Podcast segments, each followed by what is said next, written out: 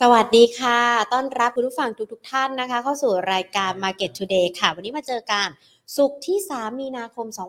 2566 นะคะ อยู่กับหญิงวิมลวันเศรษฐถาวรแล้วก็ทีมงาน Market Today ทุกท่านค่ะ รวมไปถึงนักวิเคราะห์ด้วยนะคะ ที่จะมาประเมินสถานการณ์ เกี่ยวกับในเรื่องของการลงทุนกัน ตลาดหุ้นไทยปรับตัวลดลงทุกวันเลยนะคะ เดี๋ยวเรามาประเมินกันดีกว่าว่า การปรับลดลงรอบนี้ มันใกล้จุดบอททอมหรือยังหรือว่ามันมีโอกาสปรับลดลงไปกันอีก แล้วลงแบบนี้มันถือว่าเป็นจังหวะที่จะเข้าไป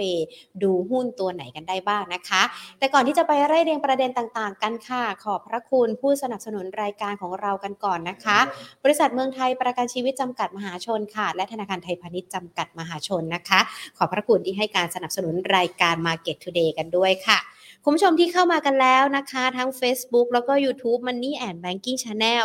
สามารถนะคะติดตาม Market Today กันได้ จนจบรายการเลยนะ แล้วก็ที่สำคัญเขียนคอมเมนต์กันมา วันนี้อยากจะรู้หุ้นตัวไหน อยากรู้ประเด็นอะไรเกี่ยวกับในเรื่องของการลงทุน อยากจะให้เขียนคอมเมนต์กันตั้งแต่เนิ่นๆเลยนะคะ เพื่อที่จะได้หยิบยกคำถามมาสอบถามนักวิเคราะห์กันด้วยอามาดูตลาดหุ้นไทยกันดีกว่าเป็นอย่างไรกันบ้าง หุ้นไทยช่วงเช้าปิดกันไป 1,605.91 จุดนะคะ ปรับตัวลดลงไป 6.73 จุด หรือว่าติดลบ 0.42%มูลค่าการซื้อขาย 3658.08 ล้านบาท ทรูวันนี้ปิดกันไปช่วงเช้า8บาท50 สตางค์ไม่มีการเปลี่ยนแปลงนะคะ มูลค่าการซื้อขาย 3,977 ล้านบาท เมื่อวานนี้มีการถแถลงข่าวกันด้วยนะคะ หลังจากที่ควบรวมกับ d t แทกันเสร็จแล้วเนาะถึงความคืบหน้าแล้วก็ทิศทางหลังจากนี้จะเป็นอย่างไร แต่ในยะสำคัญหรือว่าส่วนสำคัญเลยก็คือในเรื่องของการดูแลผู้บริโภคที่ จะเข้มข้นมากขึ้นยิ่งกว่าเดิมด้วยนะคะ เดลต้ามาเป็นอันดับ 2 964 บาท ปรับตัวลดลง 3.60%มูลค่าการซื้อขายของเดลต้าช่วงเช้านะคะ 1,662 ล้านบาท เดลต้าเมื่อวานถ้าใครถึงอยู่นี่เมื่อวานนี้ราคาที่ไปแตะกัน1,016 บาทนะคะสูงสุดของเมื่อวานนี้ที่ไปกันได้ แต่ว่าวันนี้ปรับตัวย่อลงมาแล้ว เดี๋ยวตัวนี้อาจจะถามนักวิเคราะห์กันด้วยเนาะว่าทิศทางเป็นยังไง หรือว่าขอคำแนะนำสำหรับใครที่ลงทุนในเดลต้ากันด้วยฮาน่ามาเป็นอันดับ 3 นะคะ 53 บาท 50 สตางค์ติดลบ 6.14%มูลค่าการซื้อขาย 1,231 ล้านบาทค่ะเคแบงก์บวกขึ้นมาได้ 1.46%นะคะ139 บาท 1,300 1,032 ล้านบาทที่ปิดกันไปในช่วงเช้านะคะ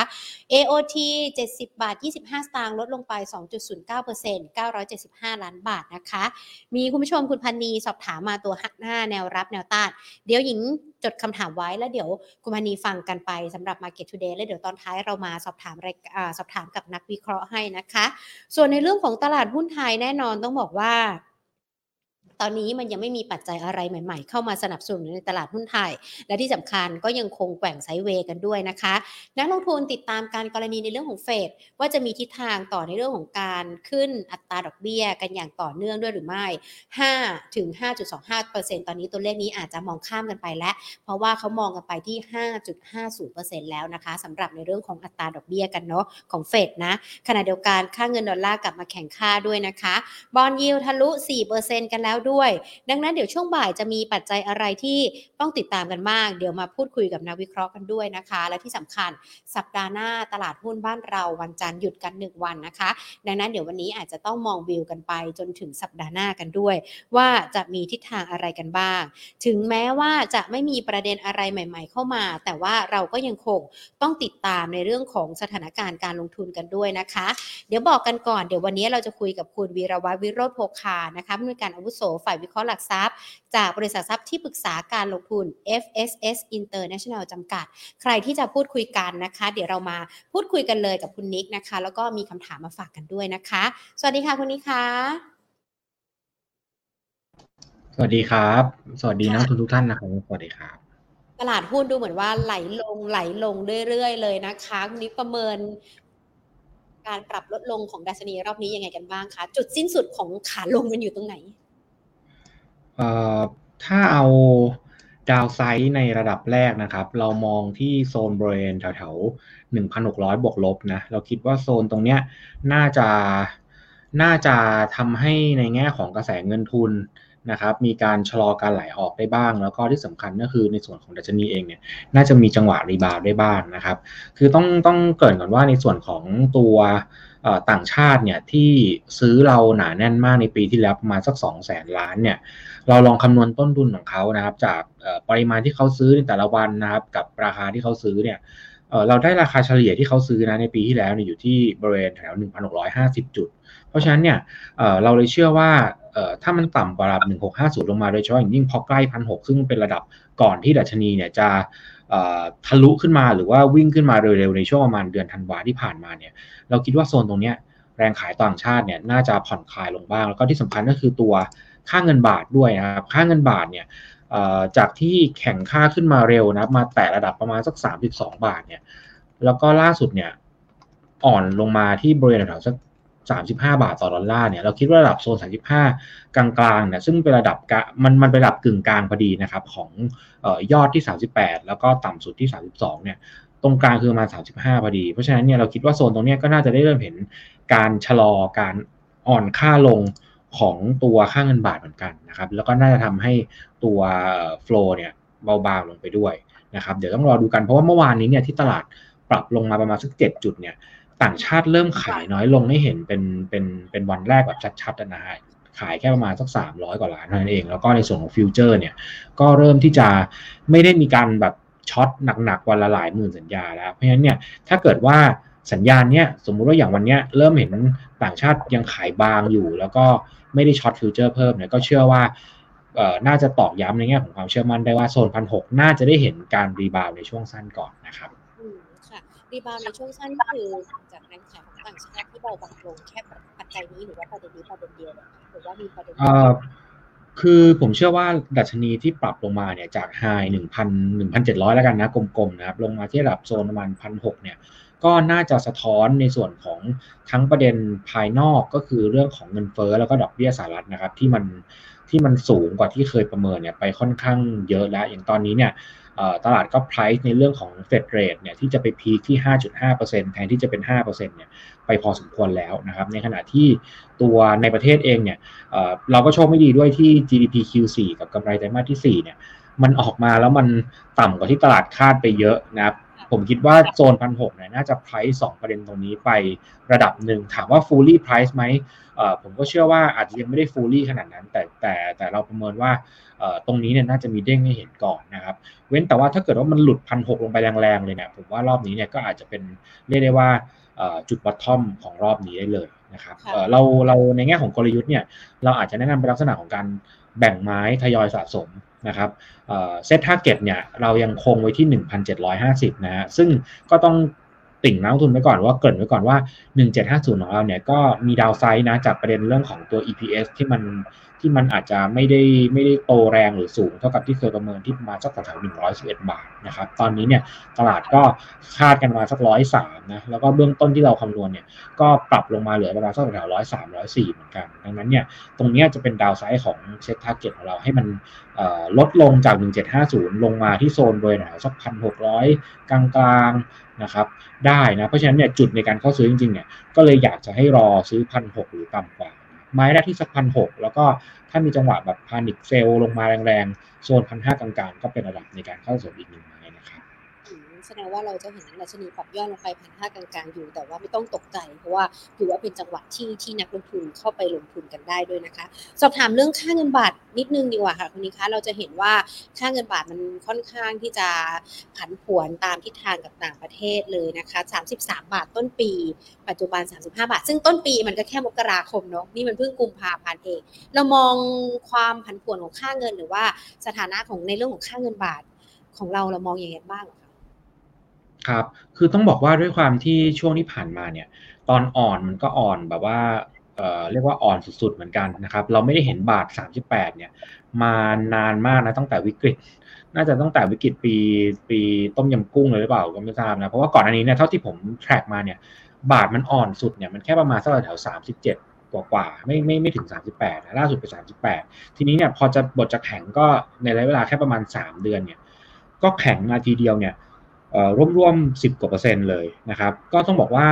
คือมันเป็นทั้งเรื่องของความคาดหวังเกี่ยวกับภาคการท่องเที่ยวเราที่ฟื้นเศรษฐกิจเราที่ดี แล้วก็ตอนก่อนหน้านี้เนี่ยตลาดก็มองว่าดอกเบี้ยเฟดเนี่ยใกล้จะพีคแล้วนะขึ้นแค่ห้าเปอร์เซ็นต์เดี๋ยวก็พีคแล้ว ทีนี้พอเงินเฟ้อสหรัฐมันไม่ลงเนี่ยมันเลยทำให้ภาพเนี่ยมันเรียกว่ามันมันรีวายกลับไปฉายเหมือนกับช่วงประมาณสัก กลางปีที่แล้วนะที่เราจะยังเห็นเฟดเรทขึ้นต่อเนื่อง แล้วก็บาทเนี่ยก็เลยมีการอ่อนลงมา แต่ทั้งนี้ทั้งนั้นเนี่ยเราก็ไม่คิดว่ามันจะอ่อนกลับไป 38 นะครับเราเราเชื่อว่าโซนระดับตรงเนี้ย 35 นิดหน่อยนะครับบวกลบเนี่ยน่าจะเป็นระดับที่ค่าเงินบาทน่าจะทรงตัวได้แล้ว เพราะว่าหนึ่งคือปีที่แล้วเนี่ยเฟดก็คือขึ้นดอกเบี้ยแบบจากระดับแบบศูนย์เปอร์เซ็นต์เนาะขึ้นแบบรวดเดียวขึ้นมาที่ประมาณสามสี่เปอร์เซ็นต์เนี่ย ตรงนี้มันเลยทำให้ดอลลาร์เนี่ยแข็งเร็ว แต่รอบล่าสุดเนี่ยดอลลาร์เนี่ยไม่ได้แข็งค่าเร็วแล้วก็แรงนะครับเท่ากับปีที่แล้ว เพราะว่าอันนี้เนี่ยมันเป็นการ price in ส่วนเพิ่มแล้วกันนะอีกประมาณ 50 basis point ที่ที่ตลาดมองว่าจะขึ้นอีกนะครับแล้วก็ในส่วนของบ้านเราเองเนี่ยปีที่แล้วเนี่ยเราขาดดุลบัญชีเดินสะพัดเนาะเพราะว่าการนำเข้าเราด้วยความที่ราคาพลังงานแพงเนี่ยเราบ้านเรานำเข้าพวก commodity พลังงานเยอะเนี่ยปีแล้วเลยขาดดุลแบบค่อนข้างพอสมควร แล้วก็ท่องเที่ยวยังฟื้นไม่ชัด แต่ปีนี้เนี่ยด้วยความที่ท่องเที่ยวเนี่ยฟื้นกลับมาค่อนข้างดี แล้วก็ที่สำคัญก็คือตัวราคาพลังงานที่ปรับลงตรงนี้ช่วยในแง่ของตัวดุลการค้าให้มันดีขึ้น แล้วก็ดุลบริการก็จะเป็นบวกนะครับเพราะฉะนั้นเน็ตกันเนี่ยปีนี้ยังเชื่อว่าดุลบัญชีเดินสะพัดจะเป็นบวก ซึ่งก็จะทำให้คือมันมันก็หมายความว่าเงินเนี่ยก็จะไม่ได้เป็นสุทธิแล้วไหลออกนะครับอันนี้ก็จะเป็นตัวที่หนุนให้ค่าเงินบาทเนี่ยมันจะมันจำกัด การอ่อนค่าไม่ได้นะครับ ส่วนตัวเลขส่งออกที่ออกมาเมื่อวานนี้ที่ขาดขาดดุลแรงๆเนี่ยอันนี้ก็ต้องย้ำว่ามันเป็นชั่วคราวอาจจะชั่วคราวว่าพอเราไปดูไส้ในเนี่ยตัวที่มันทำให้ขาดดุลเยอะคือการนำเข้าพลังงานที่ยังสูงเป็นร้อยเปอร์เซ็นต์เยือนเยอะซึ่งอันนี้ผมคิดว่ามันมันสูงผิดปกตินะผมเชื่อว่าเดือนถัดไปจะไม่สูงเท่านี้นะครับอืมค่ะก็ไม่ได้มีในยะหรือว่าความกังวลอะไรเป็นพิเศษ หรือว่าไม่จำเป็นต้องมีมาตรการอะไรเข้ามาดูในเรื่องนี้ คือผมว่าแบงก์ชาติเขาคอยมอนิเตอร์อยู่แล้วว่า ถ้ามันแข็งเร็วไปหรือว่าอ่อนเร็วไปเนี่ยเขาคงจะมามีการกำกับดูแลบ้าง แต่ว่าเขาคงทำอะไรไม่ได้มาก เพราะว่าในส่วนของอเมริกาเองเนี่ยก็คอยจับตาอยู่นะครับ ประเทศที่แทรกแซงค่าเงินเนี่ยเขาถ้าเกิดว่าเขาเห็นว่ามันแบบมันมันแทรกแซงแบบชัดเจนหรืออะไรเงี้ยเขาก็อาจจะมีมาตรการอะไรออกมาเพราะฉะนั้นเนี่ยแบงก์ชาติก็คงปล่อยให้มันเป็นไปตามกลไกแล้วก็เทรนด์นะอย่างปีที่แล้วเนี่ยที่บาท อ่อนมาเร็วๆเนี่ยแบงก์ชาติก็พูดเสมอว่าจริงๆแต่บาทไม่ได้อ่อนนะแต่เป็นดอลลาร์ที่แข็ง ซึ่งอันนี้เนี่ยก็ไม่ได้พูดติดตลกนะ เพราะว่ามันเป็นมันเป็นอย่างนั้นจริงๆ คือ ถ้าเราเอาบาทเทียบกับสกุลเอเชียเนี่ย เราไม่ค่อยอ่อนนะ เราเราเราไม่อ่อน เพียงแค่มันไปอ่อน against ดอลลาร์อย่างเดียวนะไป against ยูโรเราก็ไม่ได้อ่อนนะครับ ก็มันก็เป็นภาพนี้ แล้วก็สุดท้ายเนี่ยมันก็แข็งกลับขึ้นมาจริงๆนะจาก 38 มา 32 เนี่ยก่อนนั้นเนี่ยทุกคนก็ไม่มีใครคิดว่าบาทจะ จะแข่งมาเร็วขนาดนี้นะครับ อย่างส่วนตัวผมเนี่ยช่วงประมาณเดือนธันวาเนี่ยเราก็มองว่าบาทเนี่ยปีนี้แข็งแน่ แต่เราไม่คิดว่าแข็งไป 32 แล้วแข็งภายในภายในเดือนแบบเดือนแรกของปีก็ถึงเนี่ย เราคิดว่าน่าจะแข็งมาโซนสักแถวๆ33ถึง35นะครับ ปรากฏว่าก็แข็งกว่าที่คิดนะ แต่สุดท้ายก็กลับมาที่กรอบที่เราประเมินนะครับ อืมค่ะอะแสดงว่าความไม่แน่นอนก็มีแต่ว่าเราต้องติดตามสถานการณ์ต่างๆกันด้วย อันนี้เป็นในเรื่องของค่าเงิน ที่ดูจะเป็นปัจจัยที่มีผลต่อเรื่องของการลงทุนในช่วงนี้กันด้วยหนึ่งในปัจจัย และอีกปัจจัยหนึ่งที่เราคุยกัน GDP ไตรมาสสี่ก็ต่ำกำไรไตรมาสสี่ก็ต่ำกันด้วย เราทางด้านของนักวิเคราะห์เองก็ต้องมีการดูหรือว่าพิจารณาทั้ง GDP ทั้งกำไรของบริษัทจดทะเบียนสำหรับปี 66 กันใหม่ด้วยไหมคะ ก็อย่างที่กล่าวไปเมื่อสักครู่ครับ คือ มันคือด้วยความที่เบสปีสองสองเนี่ยมันมันมันก็ต่ำกว่าที่คาดเนาะทีนี้ปีสองสามเนี่ย ส่วนใหญ่ตลาดก็จะเห็นการแบบปรับขยับประมาณการลงมาสักเล็กน้อยด้วยเหมือนกันนะครับ เพราะว่าพอ Q4 เนี่ยเอาจริงนะ Q4 เนี่ยถ้าเราลองดูมูดหรือว่าบรรยากาศจริง ๆ เนี่ย เราก็ไม่ได้รู้สึกว่ามันจะแย่กว่า Q3 เนาะคือเราคือเราเห็น Q4 นักท่องเที่ยวมาแบบว่าเออ ชัดอะแบบเดินตามถนนนี่เริ่มเห็นแบบนักท่องเที่ยวต่างชาติที่แบบชัดเจนอะเราก็ไม่ได้คิดว่าเอ่อมูดของ Q4 มันจะแย่กว่า Q3 แต่ปรากฏว่า GDP Q4 เนี่ยดันติดลบจาก Q3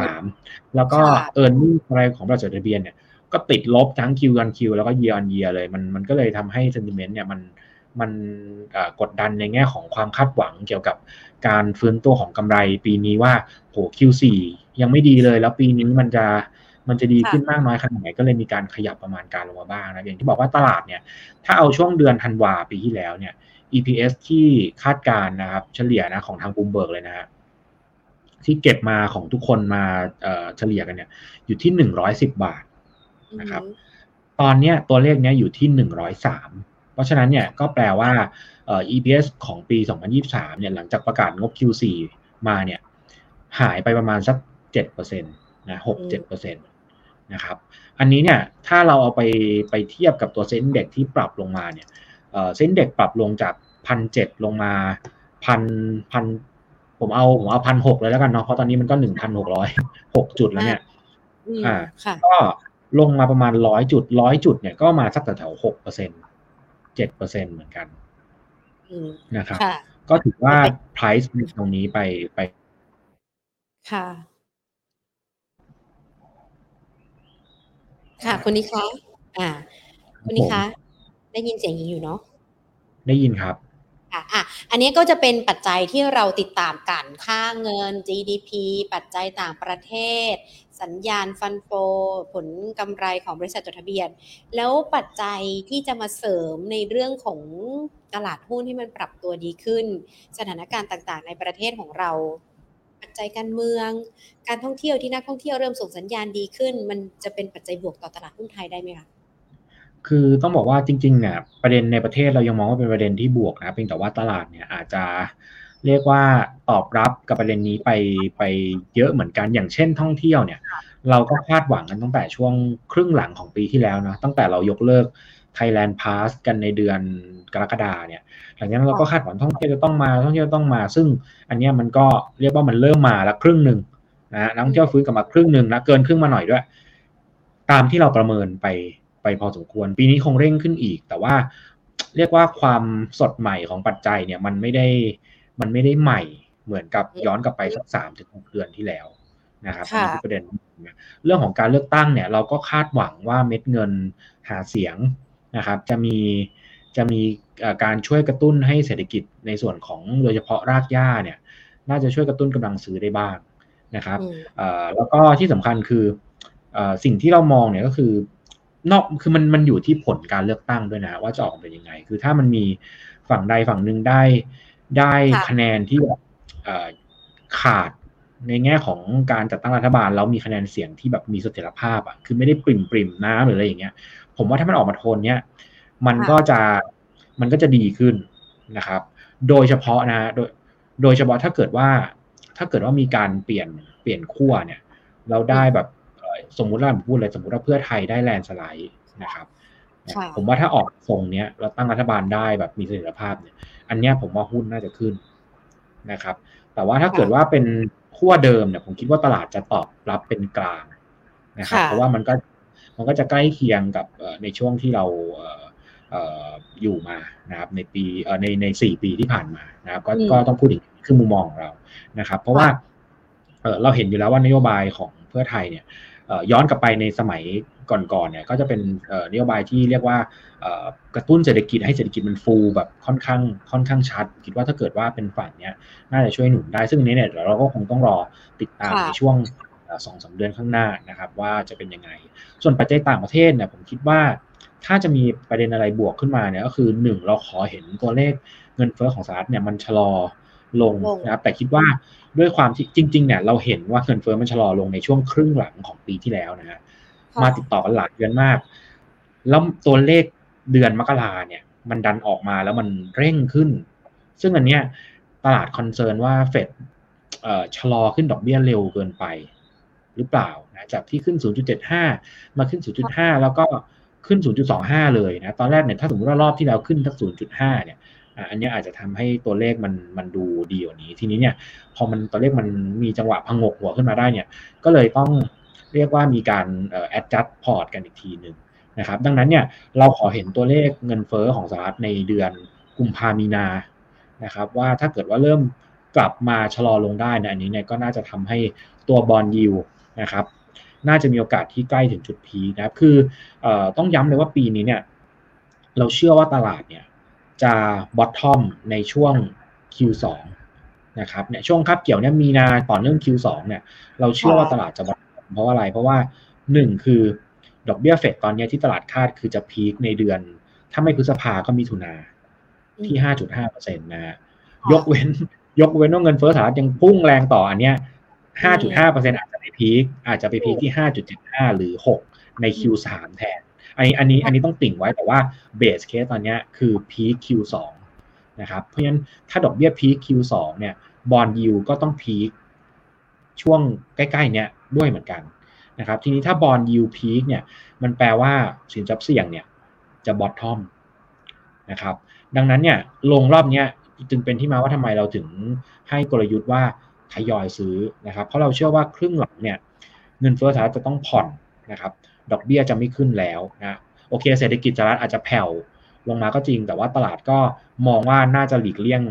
การติดลบหรือว่า recession ได้ เพราะฉะนั้นเนี่ยภาพในแง่ของโมเมนตัมเรื่องของเศรษฐกิจเนี่ยในช่วงครึ่งหลังเนี่ยเงินเฟ้อกับดอกเบี้ยที่กังวลกันมากตอนนี้จะผ่อนลงไป ในขณะที่บ้านเราเองเนี่ย GDP เราก็เชื่อว่าครึ่งหลังเนี่ยก็น่าจะดีกว่าครึ่งแรก นะครับครึ่งแรก Q2 อาจจะมีเม็ดเงินหาเสียงเข้าอืมค่ะ ออกนโยบายต่างๆออกมา แล้วก็ที่สำคัญคือ ภาคการท่องเที่ยวก็จะฟื้นตัวแบบชัดเจนเป็นเป็น high season แบบ high season จริง ๆ ที่มีโอกาสที่จะเห็นนักท่องเที่ยวเนี่ยกลับเข้ามาเดือนหนึ่งเนี่ยว่าเออเดือนละประมาณสักสามล้านสามล้านกว่าคนได้จากปีที่แล้วที่มาครึ่งหนึ่งคือประมาณสองล้านนะครับ เราก็เลยเชื่อว่าลงรอบเนี้ย ยังไงก็คงต้องลงทุนนะครับ จริง ๆ ไม่ได้ลงทุนเฉพาะหุ้นอย่างเดียวนะ bond yield peak เนี่ยจริง ๆ เนี่ยต้องซื้อต้องซื้อบอลด้วยนะครับ เพราะว่าเราจะได้ยิวที่ดีที่สุด แล้วก็ถ้าเราถือไปเนี่ย แล้วยิวมันเริ่มขยับลงเนี่ย อาจจะไม่ได้ลงแบบพรวดเดียวครึ่งหลังปีนี้อาจจะไปลงปีหน้าอะไรอย่างเงี้ยมันมันคือจุดในการล็อกยิวที่ดีที่สุดแล้วในช่วงไตรมาสที่2นะครับผมเชื่อว่าน่าจะออกมาในในโทนนี้นะครับ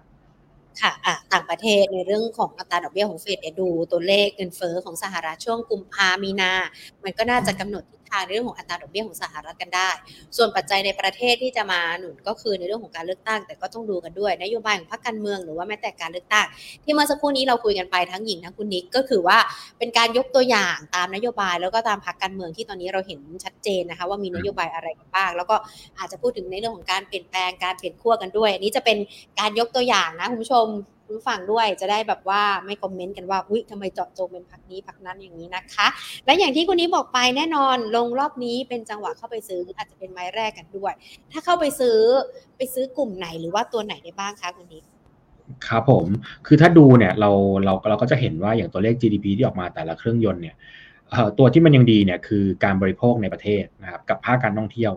มีมีประมาณนี้เลยนะฮะคือภาคเอกชนกับภาคการท่องเที่ยว ภาครัฐเนี่ยแผ่วไปแน่นอนเพราะว่า ภาครัฐรับบทหนักไปละสองสามปีที่ผ่านมาตอนโควิดเนี่ยเขากระตุ้นออกมาไม่ว่าจะเป็นคนละครึ่งช้อปดีมีคืนพวกเนี้ยคือคือกระตุ้นเยอะมากนะเพราะฉะนั้นตอนนี้เนี่ยเรียกว่าต้องต้องแตะมือไปให้ภาคเอกชนภาค consumption เนี่ยฟื้นตัวขึ้นมาแทนนะครับดังนั้นเนี่ยหุ้นที่เรามองว่าย่อและน่าสนใจในการเข้าซื้อเนี่ยจะยังเป็นหุ้นที่เกี่ยวข้องกับหุ้นที่ได้ประโยชน์จากการฟื้นตัวของการบริโภคในประเทศ นะครับ ซึ่งก็หนีไม่พ้นกลุ่มค้าปลีกนะผมคิดว่ากลุ่มค้าปลีกเนี่ยขยับลงมาพอสมควรนะในช่วงที่ผ่านมารับงบ Q4 ที่แย่เนี่ยไปเยอะแล้ว แล้วก็ถ้าเรามองเอาลุกเนี่ยเราก็เชื่อว่าปีนี้เนี่ยน่าจะเป็นปีที่ทยอยดีขึ้นสำหรับเรื่องของอการบริโภคนะครับการจับจ่ายให้สอยต่างๆ เพราะฉะนั้นเนี่ยย้ำนะอันนี้เป็นการแนะนำคือซื้อเพื่อถือลงทุนระยะยาวนะตลาดน่าจะน่าจะคือถ้าเราไม่ผิดเนี่ยตลาดจะบอททอมช่วงเนี้ย Q1 Q2 นะครับ เพราะฉะนั้นถ้า bottom Q2 ถือลงทุนเนี่ยสัก 6 เดือนนะครับ ผมเชื่อว่าตรงนี้เนี่ยไม่น่าแพ้นะ อย่างเช่น CPO เนี่ยผมว่าราคาโซนประมาณตรงเนี้ย60 บาทบวกลบนะครับ62 ตอนนี้ 62ใช่ไหมถ้าหย่อนลงมาโซน 60 บาทบวกลบเนี่ยผมคิดว่าน่าสนใจมากๆนะครับในแง่ของการซื้อถือระยะยาวนะครับ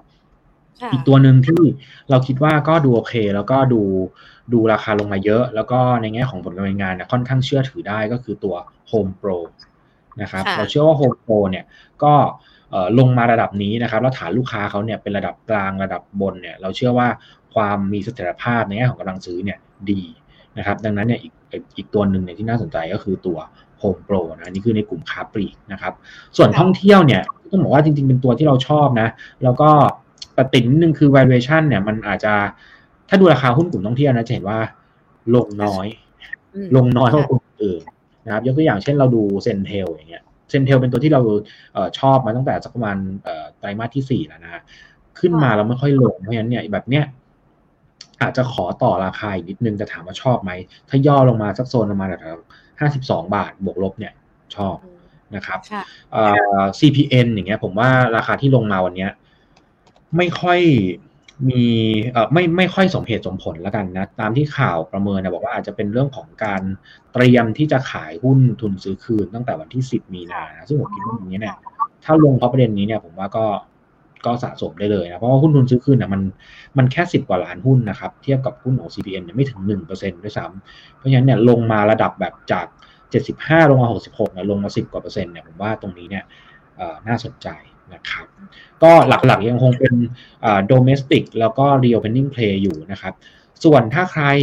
อยากได้หุ้นที่ อาจจะเรียกว่าเป็นหุ้นที่แบบมีโอกาสได้เป็นระดับหลายสิบเปอร์เซ็นต์แต่ใช้เวลาหน่อยเนี่ย ผมว่าค่ะ finance finance เนี่ยช่วงครึ่งปีแรกเนี่ย น่าจะเป็นช่วงที่เขายังไม่ค่อย perform นะครับ อาจจะยังเห็นการปรับลงอยู่เนี่ย ผมว่าไฟแนนซ์อย่างพวก MTC นะครับ หรือติดล้อ SAWAD พวกเนี้ยครึ่งแรกเนี่ยผมว่าน่าซื้อ แล้วก็ให้เวลาเขาหน่อย ผมให้เวลาเขาถึงปลายปีนี้นะครับคือคือซื้อแล้วต้องถืออาจอาจอาจจะต้องถือสักเกือบปีอะนะสำหรับกลุ่มเนี้ยผมว่าน่าจะได้น่าจะให้ return ที่ดีมาก คือช่วงนี้จะเป็นช่วงที่เขาอะจะแย่ที่สุดนะครับสำรองสูงนะฮะจากหนี้เสียที่จะเริ่มมากขึ้น แต่ถ้ามันผ่านช่วงครึ่งแรกไปได้เนี่ยผมว่า ครึ่งหลังเนี่ยการตั้งสำรองจะไม่จะไม่เยอะเท่านี้นะครับค่ะแล้วก็ปีหน้าน่าจะเป็นปีที่เขากลับมาโตดี คือปีหน้าเนี่ยน่าจะเป็นปีของไฟแนนซ์นะครับหนึ่งก็คือกำไรจะดีขึ้นสองก็คือดอกเบี้ยเนี่ย มีโอกาสย้ำว่ามีโอกาสนะที่อาจจะเห็นการขยับลงมาบ้างนะปีนี้ดอกเบี้ยขึ้นแบบเนี้ยขึ้นละแช่เพราะฉะนั้นเนี่ยค่ะไฟแนนซ์ไม่ชอบดอกเบี้ยสูง ปีหน้าดอกเบี้ยน่าอาจจะมีการแผ่วหรือผ่อนลงมาหน่อยเพราะฉะนั้นเนี่ยปีหน้าผมคิดว่าน่าน่าจะเป็นปีของไฟแนนซ์นะเพราะฉะนั้นก็ทยอยสะสม ช่วงนี้นะครับครึ่งปีแรกอย่างติดล้อ MTC SAWAD นี่เข้าได้เลยหรือว่าต่อต่อราคาลงมาอีกได้ไหมคะอย่างเอ่ติดอล้อผตอนมนี้ว่าผมว่าทยอยสะสม ผมว่าทยอยสะสมนะครับ คือตอบค่อนข้างยากว่าราคาหุ้นเนี่ยมันมันบอททอมแล้วหรือยังแต่ผมคิดว่าดาวไซด์เนี่ยมันเริ่มมีไม่เยอะนะครับ เพราะว่าหนึ่งก็คือเอ่อผมผมยกตัวอย่าง MTC แล้วกันเนาะมันมันเห็นภาพค่อนข้างชัดดีนะครับ ตอนที่เขาราคา70กว่าบาทเนี่ย ตอนนั้นเนี่ย MTC เทรด PE ประมาณเอ่อ20กว่าเท่านะครับ ในขณะที่ตอนเนี้ย MTC เทรด PE 12เท่านะฮะคือตอนเนี้ยตลาด discount valuation ของ MTC เนี่ยไปแล้วครึ่งหนึ่งนะค่ะครับกำไร MTC เนี่ยอาจจะไม่ได้โตนะ แต่ว่ากำไรเขาไม่ได้หดแบบ หดไปครึ่งหนึ่งอะแล้วทำให้ราคาหุ้นมันลงนะกำไรผมผมตีซะว่าทรงๆแล้วกันเพราะฉะนั้นเนี่ยที่ลงมาเนี่ยลงมาเพราะ valuation ล้วนๆนะครับจากเดิมที่ตลาดให้ PE 20 กว่ามาเหลือ PE 12นะครับทีนี้ถ้าปีหน้ามันดีขึ้นเนี่ยผมเชื่อว่า 1กำไรจะมานะครับสองก็คือ valuation มีโอกาสถูก relate ขึ้นก็คือจาก 12 มีโอกาสจะขึ้นไป 13 45 หรือมากกว่าได้ เพราะฉะนั้นเนี่ยซื้อตรงเนี้ยผมว่าค่อนข้างค่อนข้างได้เปรียบ นะครับอืมเพียงแต่ว่าค่ะต้องแลกกับระยะเวลาการถือที่นานนิดหนึ่งนะครับค่ะก็เป็นช่วงนี้อาจจะต้องลงทุนระยะยาวกันสักนิดหนึ่งนะคะ เพราะว่าดูสถานการณ์ต่าง ๆ กันด้วย แล้วถ้าอยากมองหาช่วงแบบอยากเก็งกำไรกันหรือว่าถือสั้น ๆ รอบสัปดาห์สำหรับสัปดาห์หน้าอย่างนี้ยังพอมีไหมคะเอ่อก็จะต้องเลือก selective นิดหนึ่งนะครับ จริง ๆ ตัวที่เราผมให้เป็นหุ้นของเดือน มีนาคมแล้วกันนะฮะเดือนมีนาคมเนี่ยหุ้นที่เราเลือกมาเนี่ยอ่อจะเป็นหุ้นผสมผสมทั้งไซส์ใหญ่แล้วก็ไม่ใหญ่นะอย่างอย่างตัวที่เราชอบเนี่ยจะเป็นตัว asset wise นะ ASW เนี่ยเราคิดว่าในแง่ของโมเมนตัมราคาเนี่ยยังดีแล้วก็ PE ต่ำ PE แค่ 7 เท่าเองให้ปันผลต้อง 6%ด้วยนะครับเพราะฉะนั้นถ้าเบรกระดับ 8.7 ได้เนี่ยผมว่ามีโอกาสไปต่อนะ asset wise นะครับ อีกตัวหนึ่งที่กำไรดีมากแล้วลงมาเยอะนะครับ เอ่อแล้วก็ Q1 ยังดีต่อเนี่ยคือ Pima Marine นะผมคิดว่า Pima Marine ค่ะ PRM เนี่ยราคาตรงเนี้ยก็น่าสนใจนะครับโซน 7.4 7.5 เนี่ยเล่นได้นะครับ แล้วก็เอ่อ Sappe ก็เป็นอีกตัวที่เมื่อวานนี้น่าน่าจะมีคน key ผิดนะสำหรับตัว Sappe นะครับที่ลงไปฟลอร์37เอ่อลงไปเกือบฟลอร์37บาท เนี่ย ผมคิดว่าราคา Sappe ย่อลงมาโซนประมาณ48ถึง50เนี่ย น่าสนใจนะครับ Q1 กำไรก็จะดีต่อเหมือนกัน นะครับ ก็ให้ภาพไว้ประมาณนี้นะครับ จะเป็นหุ้นที่ไซส์ไม่ได้ไม่ได้ถึงขั้นใหญ่มากนะถ้าจะเน้นเป็นลงทุนระยะสั้นๆครับค่ะอะ อันนี้ก็จะเป็น 3 ตัวสำหรับเดือนมีนาคมลงทุนสั้น ๆ กันนะคะเผื่อนักลงทุนอยากจะเข้ามาทำกำไรกันสั้น ๆ แล้วก็มีหุ้นที่สามารถลงทุนถือยาวสัก 6 เดือนรวมไปถึง 1 ปี ที่ทางด้านของคุณนิกฝากมาด้วยนะคะคุณนิกขาขอดูตัวเดลต้านิดนึงได้ไหมแนะนำนักลงทุนสำหรับหุ้น หรือว่าคนที่ลงทุนในเดลต้ากันนิดนึงดีกว่าค่ะ คือก็ต้องย้ำว่าเดลต้าเนี่ยเป็นหุ้นที่ในแง่ของตัวปัจจัยพื้นฐานเนี่ยเราไม่ได้แนะนำให้ลงทุนอยู่แล้ว ถ้าเป็นระดับราคานี้นะครับ เราให้ราคาเป้าหมายอยู่ที่แค่ 500 กว่าบาทนะครับ ตลาดผมว่าก็ไม่มีใครทำเป้าเดลต้าพันในปีนี้นะครับปีที่แล้วในกำไรเดลต้าเนี่ยโตเป็นเท่าตัว นะครับ แต่ปีนี้ผมว่ามันไม่น่าจะสามารถโตเป็นเท่าตัวได้แล้วนะ ในขณะที่ PE เนี่ยเทรดกัน 60-70 เท่าเนี่ย มันมันค่อนข้างจะสูงเกินไปเยอะ ทีนี้เนี่ยเดลต้าผมว่าขาดคาตาลิสบวกด้วยนะครับ ก็คือหนึ่งเนี่ย ตัวประเด็นเรื่องของการแตกพาอะไรเงี้ย ตลาดรับรู้แล้วนะครับเหลืออันนี้เหลือแค่อนุมัติเนาะเหลือเหลือประชุมผู้ผู้ถือหุ้นอนุมัติเนี่ย ก็ต้องบอกว่าในระยะถัดไปเนี่ย ต้องตาม e a r n i n g หรือว่าการประกาศกำไรของเดลต้าในแต่ละไตรมาสเลยนะครับ คือถ้าไตรมาสไหนเกิดผิดคาดหรือว่ามันไม่โตได้ได้ได้ได้ได้อย่างที่ตลาดหวังเนี่ยมีโอกาสที่จะถูกลงโทษเหมือนกับปีที่แล้วนะปีที่แล้วเนี่ยถ้าจำกันได้ใช่ใช่ปีที่แล้วมาปีที่แล้วหรือเอาปี 2021 ปี 2021 นะครับ ตอนที่เดลต้าขึ้นประมาณ7 800อะรอบนั้นนะฮะแล้วหลังจากนั้นเนี่ย ตัวงบนะผมผมไม่มั่นใจว่าเป็น Q2 หรือ Q3 ของปี 2021 เนี่ย มันไม่ได้โตอย่างที่คาด ทีเนี้ยจะโดนลงโทษทีเนี่ยคือจากเจ็ดร้อยเนี่ยลงมาสามร้อยเลย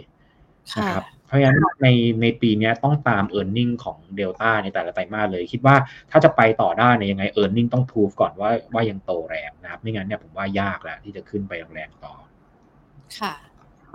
เป็น ฟังคำแนะนำกันนะคะสำหรับใครที่ลงทุนในเดลต้านะคะ มีคำแนะนำมาฝากกันเป็นประจำเนาะเพราะว่าถ้าใครดูการติดตามกันราคาค่อนข้างที่จะโอ้โหหรูหราทีเดียวเมื่อวานก็ทะลุพันเลยนะคะสำหรับราคาที่ปิดกันไปด้วยนะคะ วันนี้ค่ะมีคุณผู้ชมสอบถามมาหลากหลายตัวเลยนะคะ อีกหนึ่งตัวที่มีประเด็นเหมือนกันอย่างตัว True ล่ะคะ หลังจากที่เมื่อวานนี้ประกาศแผนกันมาแล้วทั้งการควบรวมหรือว่าแม้แต่การเดินหน้าธุรกิจต่าง ๆ กันด้วย มองทิศทางยังไงดีคะตัวนี้ ก็ตัวนี้เนี่ยหลังจากที่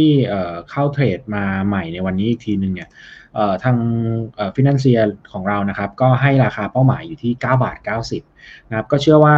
หลังจากการควบรวมมาแล้วเนี่ยก็น่าจะเห็น synergy ร่วมกันนะปีที่แล้วเนี่ยมีการ write off ตัว asset ที่มันอาจจะซ้ำซ้อนกันอะไรอย่างเงี้ยไปค่อนข้างเยอะเพราะฉะนั้นเนี่ยปีนี้จะ save ค่าเสื่อมไปได้พอสมควรเลย แล้วก็น่าจะได้เห็นการ save เรื่องของตัวต้นทุนที่แบบอาจจะทับซ้อนกันได้ เพราะฉะนั้นเนี่ย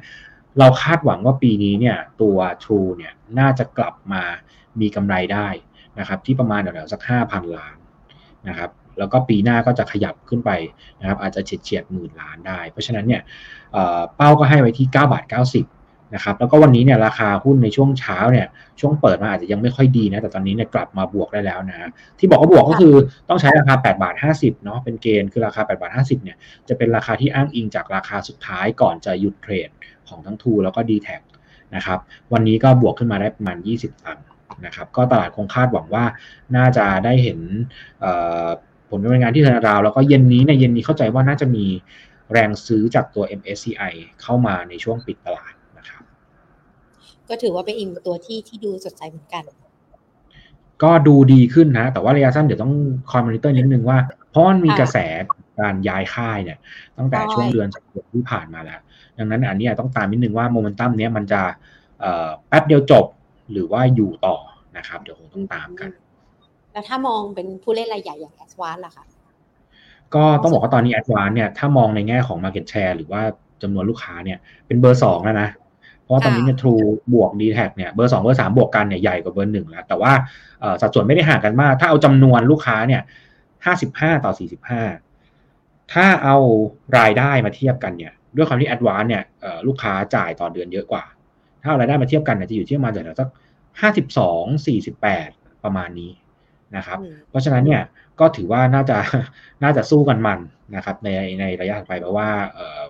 ในแง่ของไซซิ่งเนี่ยค่อนข้างสูสีแล้วนะครับแต่ก็เชื่อว่าด้วยความที่เหลือสองแล้วเนี่ย ถ้าเขาจะยังแข่งกันแรงแล้วก็โอ้โหไปไปกดดันมาจิ้นตัวเองอีกเนี่ยผมว่าก็คงจะ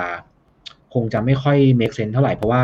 เขาแข่งกันมาหนักจนตั้งแต่การประมูล 4G เป็นต้นมาเนี่ยเขาแทบจะไม่ได้อะไรเลยนะครับกำไรเนี่ยกำไรแอดวานเนี่ย ถ้าตอนดีๆ เนี่ย ผมจำได้ว่ามันไปมาลาประมาณเก้าพันล้านนะ ตอนนี้กำไรแอดวานเหลือแต่มาละหกพันนะคือในช่วงห้าหกปีที่ผ่านมาเนี่ยกำไรไม่โตแถมหดด้วย เพราะฉะนั้นเนี่ยเขาต้องเขาต้องเก็บเกี่ยวบ้างนะครับ ทั้งแอดวานทั้งดูทั้งดีแท็เลยนะครับ ก็เดี๋ยวติดตามกันต่อนะคะ ว่าจะเป็นทิศทางไงสำหรับกลุ่มอุตสาหกรรมนี้เนาะอามาตอบคำถามหลาย ๆ คนที่ที่สอบถามกันมาสักนิดนึงนะคะ คุณดิคะอย่างคุณพันนีค่ะ ขอแนวรับแนวต้านสำหรับตัวฮาน่าหน่อยค่ะฮาน่าใช่ไหมฮะใช่ค่ะฮาน่าปรับลงมาค่อนข้างแรงนะครับ ก็จะมีโซนแนวรับอยู่ที่จุดเบรกเอาท์เดิมของเขานะห้าสิบถึงห้าสิบเอ็ดบาทนะครับ โซนตรงนี้เนี่ยจะเป็นจะเป็นแนวรับหลักเลย ค่ะ ตัวต่อไปนะคะ คุณสมคิดค่ะ PTT GC ค่ะ รับต้านเช่นเดียวกันค่ะ แนวรับ PTT GC อยู่ที่บริเวณแถวแถว47 นะครับ ถึง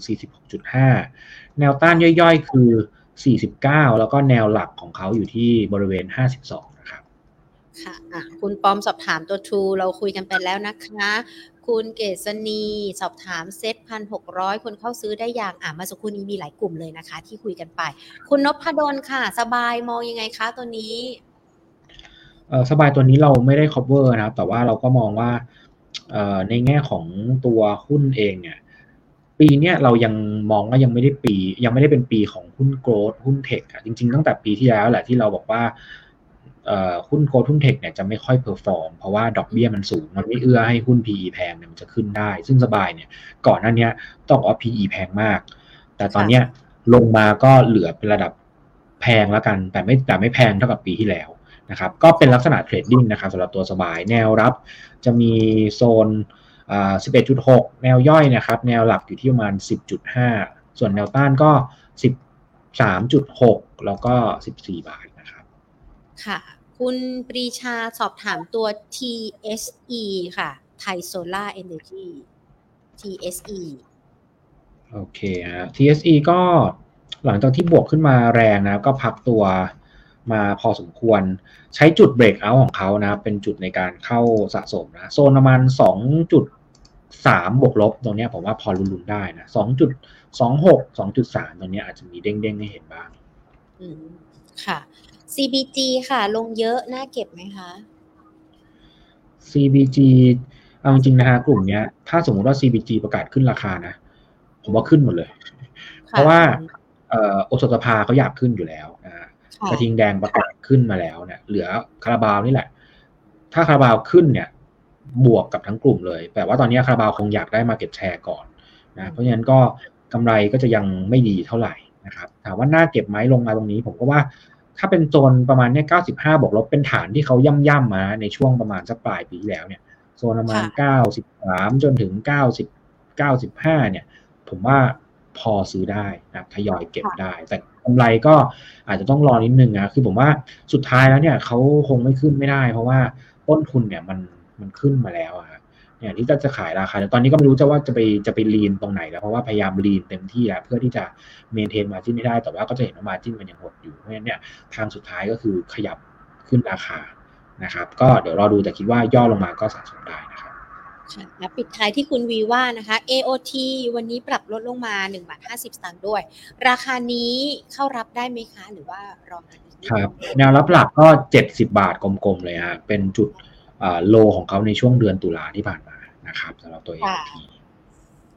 ก็แสดงว่าราคานี้ก็น่าจะเข้าไปรับได้แล้วนะคะ วันนี้ครบถ้วนทุกประเด็นนะคะวันนี้สำหรับในเรื่องของมองตลาดหุ้นไทย จุดรับเป็นยังไงกันบ้าง สัญญาณที่น่าจะต้องติดตามการลงไปถึงปัจจัยบวก แล้วก็เป็นคำแนะนำสำหรับการลงทุนกันด้วยนะคะ ว่าลงรอบนี้เข้าไปเก็บตัวไหนได้บ้างแถมจะมี 3 ตัวเนาะสำหรับนักลงทุนที่เล่นสั้นสักหนึ่งเดือนในช่วงเดือนมีนาคมด้วยนะคะ แล้วก็ตอบคำถามนักลงทุนทุกท่านครบทุกประเด็นเลย วันนี้ขอบพระคุณมากๆนะคะ แล้วโอกาสหน้าพูดคุยกันอีกนะคะ ยินดีครับ สวัสดีครับดีค่ะ